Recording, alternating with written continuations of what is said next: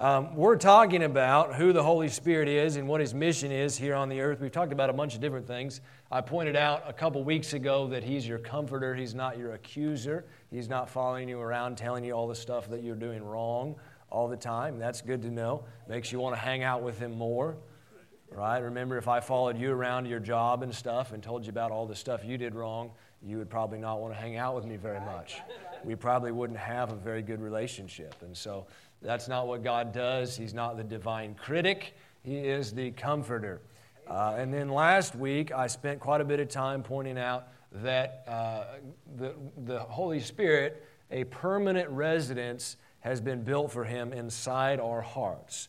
And He's not abandoning us when things go wrong. In fact, He holds tighter to us and, and uh, loves us all the more. The Bible says in Song of Solomon, um, chapter 8, verse 7, it talks about how the love of God rages against our failure. It says, Many waters cannot quench love. The idea there is that even when the waters of our failure are poured on God's love for us, it burns all the brighter. And that's really, really encouraging. Anyway, to sum up kind of what we talked about last week and, and move us into this week, in your notes, if you want to follow along in the notes, we do fill in the blanks here. And um, so the first point there is that we live today in the new covenant in a habitational culture, not a visitational culture. Now, those are two sort of big words. What I'm saying is, is that God lives with us. He doesn't just come to visit every so often. Now, sometimes people talk about God visiting us, and they pull that from a scripture in Luke 19:44, which talks about the fact that the Holy Spirit, or excuse me, that Jesus was going to come visit uh, the city of Jerusalem in 70 AD, but he was visiting it with destruction.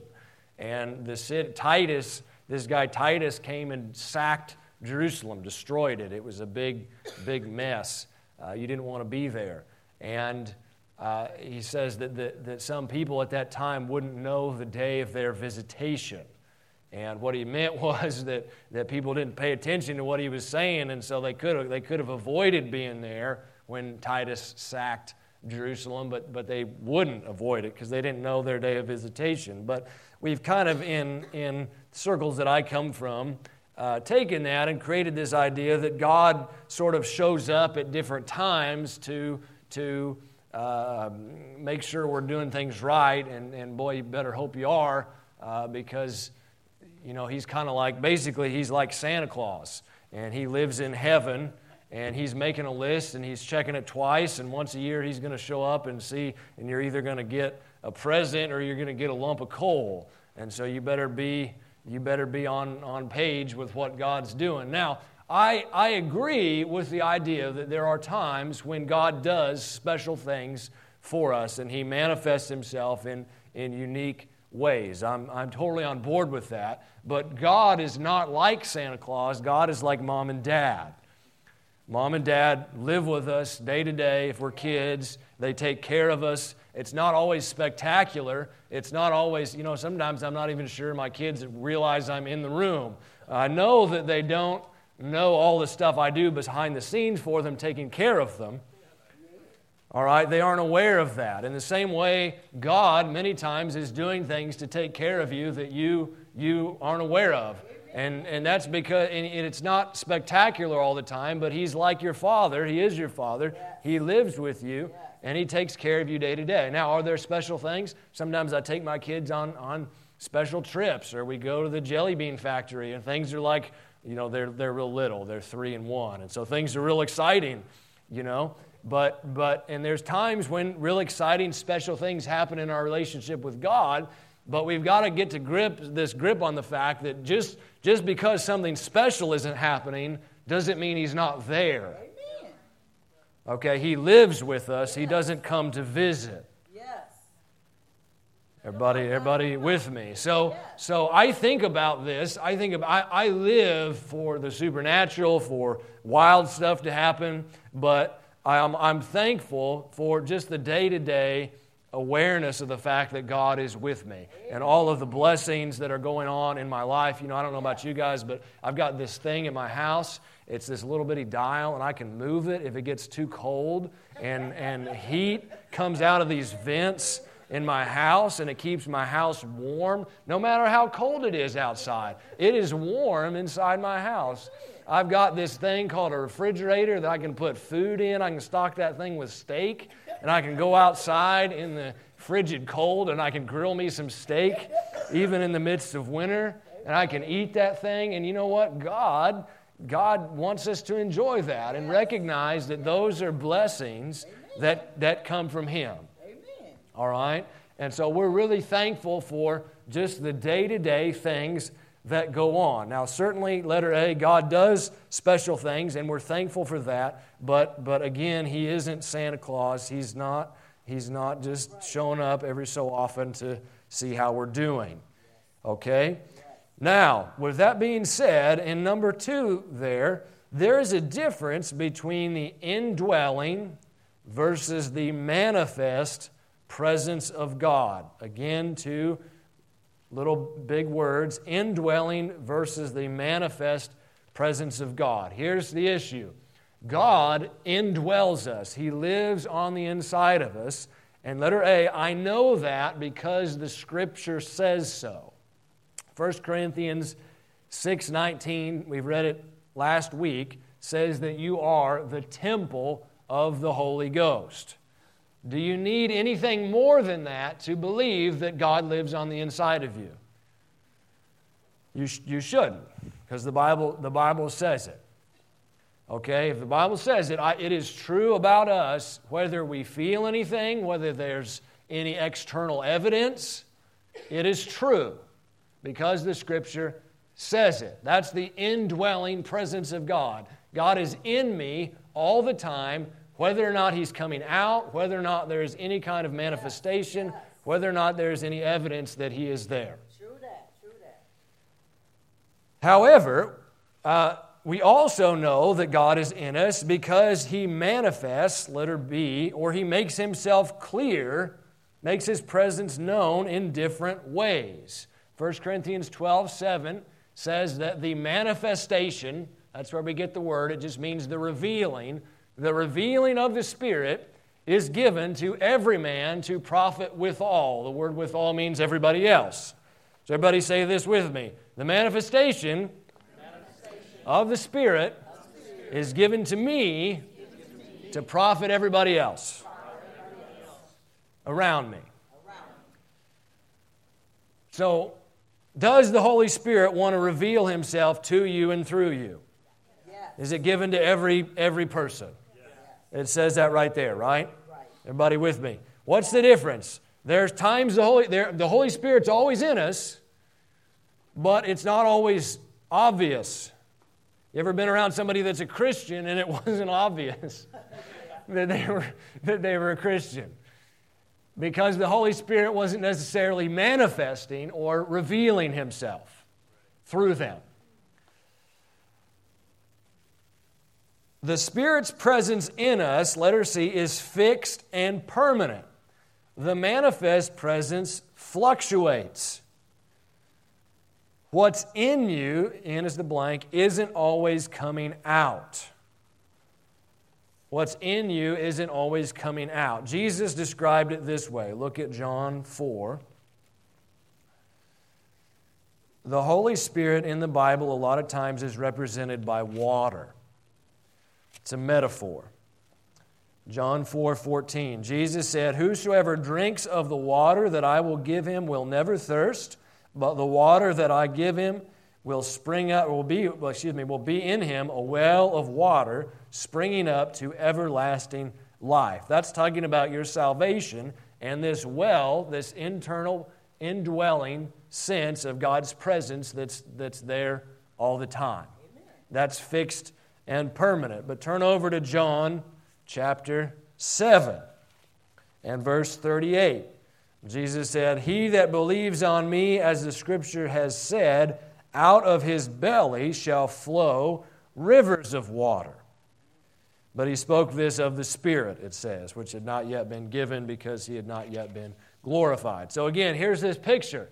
You got the Holy Spirit on the inside of you as a well, but he longs to become a river, or actually rivers, it says plural, and come out. The Holy Spirit's looking at the stuff around you, the problems in your life, and saying, hey, if you'd let me out a little bit, I could help you deal with these issues. Amen. I could fix some of this. Well, he could fix all of it, to be honest. Okay? The Holy Spirit that's in you wants to come out. Um, there's some other scriptures there that we won't turn to, but Proverbs 20 27 says that the spirit of the man is the candle of the man and it lights up the innermost parts of the belly. Now, I don't think that's a, a lesson necessarily on anatomy, but for whatever reason, the Holy Spirit talks about, or the, the scripture talks about your spirit being in your belly, all right? And the scripture in 1 Corinthians 6 17 says that your spirit and God's spirit are one. So, where does the Holy Spirit live? Well, He lives in me, but the Bible talks about Him being in my, in my belly. And so, when it talks about rivers of life flowing from my belly, it's not talking about some kind of water coming out of me. It's talking about the Holy Ghost coming, coming out of me. Okay, but where's He coming from? He's coming from my spirit. He's not coming from, from out there somewhere. All right, so when, when, when we talk about, oh, God, you know, we're worshiping, God's here. Okay, well, where did he come from? Well, well, he, he came from in here. Okay, he didn't come from, from out there somewhere, he came from inside of you. When you worship, uh, this is an interesting thing. In Second Chronicles 5, uh, we've, we've used this example. The temple is built, and the temple represents humanity. It's got three parts it's got a Holy of Holies, which is like your spirit. It's got a holy place, which is on the outside of that. That's like your soul. And then it's got an outer court, and that's like your body. And when, when uh, Solomon built the temple, he took this ark and he put it in the Holy of Holies, in your spirit. He put it in the innermost part. And so the presence of God was in the Holy of Holies, in the temple or in your, your belly. But when the, the people began to worship in Second Chronicles 5, it says the Holy Spirit filled the temple. So the Holy Spirit came out of the holy place, the Holy of Holies, filled the holy place, filled the, the outer court, filled the entire temple. When we, why is it that when you worship, a lot of times you, you sense the Lord's presence? It's not that God is just showing up all of a sudden. He's not spooky. It's he's he's in your spirit. He's coming out and filling your soul. That's why you start to hear his voice. Your body. That's like sometimes you get a goosebump. You you know whatever. You you feel God's presence because the Holy Spirit is flowing out of you. All right. Is that that's real simple? Is that that okay to everybody? All right. What then is this thing called the baptism of the Holy Spirit that everybody talks about? Well, look at Matthew 3, verse 11. John the Baptist said about Jesus, he said, I indeed baptize you with water unto repentance, but he that comes after than me is mightier than I, whose shoes I'm not worthy to bear, and he'll baptize you with the Holy Ghost. Uh, it should say Holy Spirit. He's not a a ghost anyway, and fire. So then in Acts 2, we read this last week, the Holy Spirit is poured out, and the uh, disciples, there's like these tongues of fire that sit on their, their shoulders. Um, there's the scripture up there, there's wind, and they all began to uh, speak with other tongues as the Spirit gave them utterance.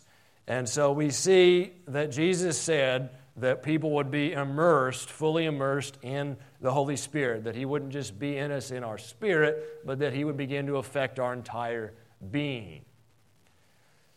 And then it talks about this in your notes. We're not going to turn to all these, but over and over in the book of Acts, people are filled with the Holy Spirit. In Acts 4:31, Acts 8:13, Acts 10:44, Acts 19, all these things happen.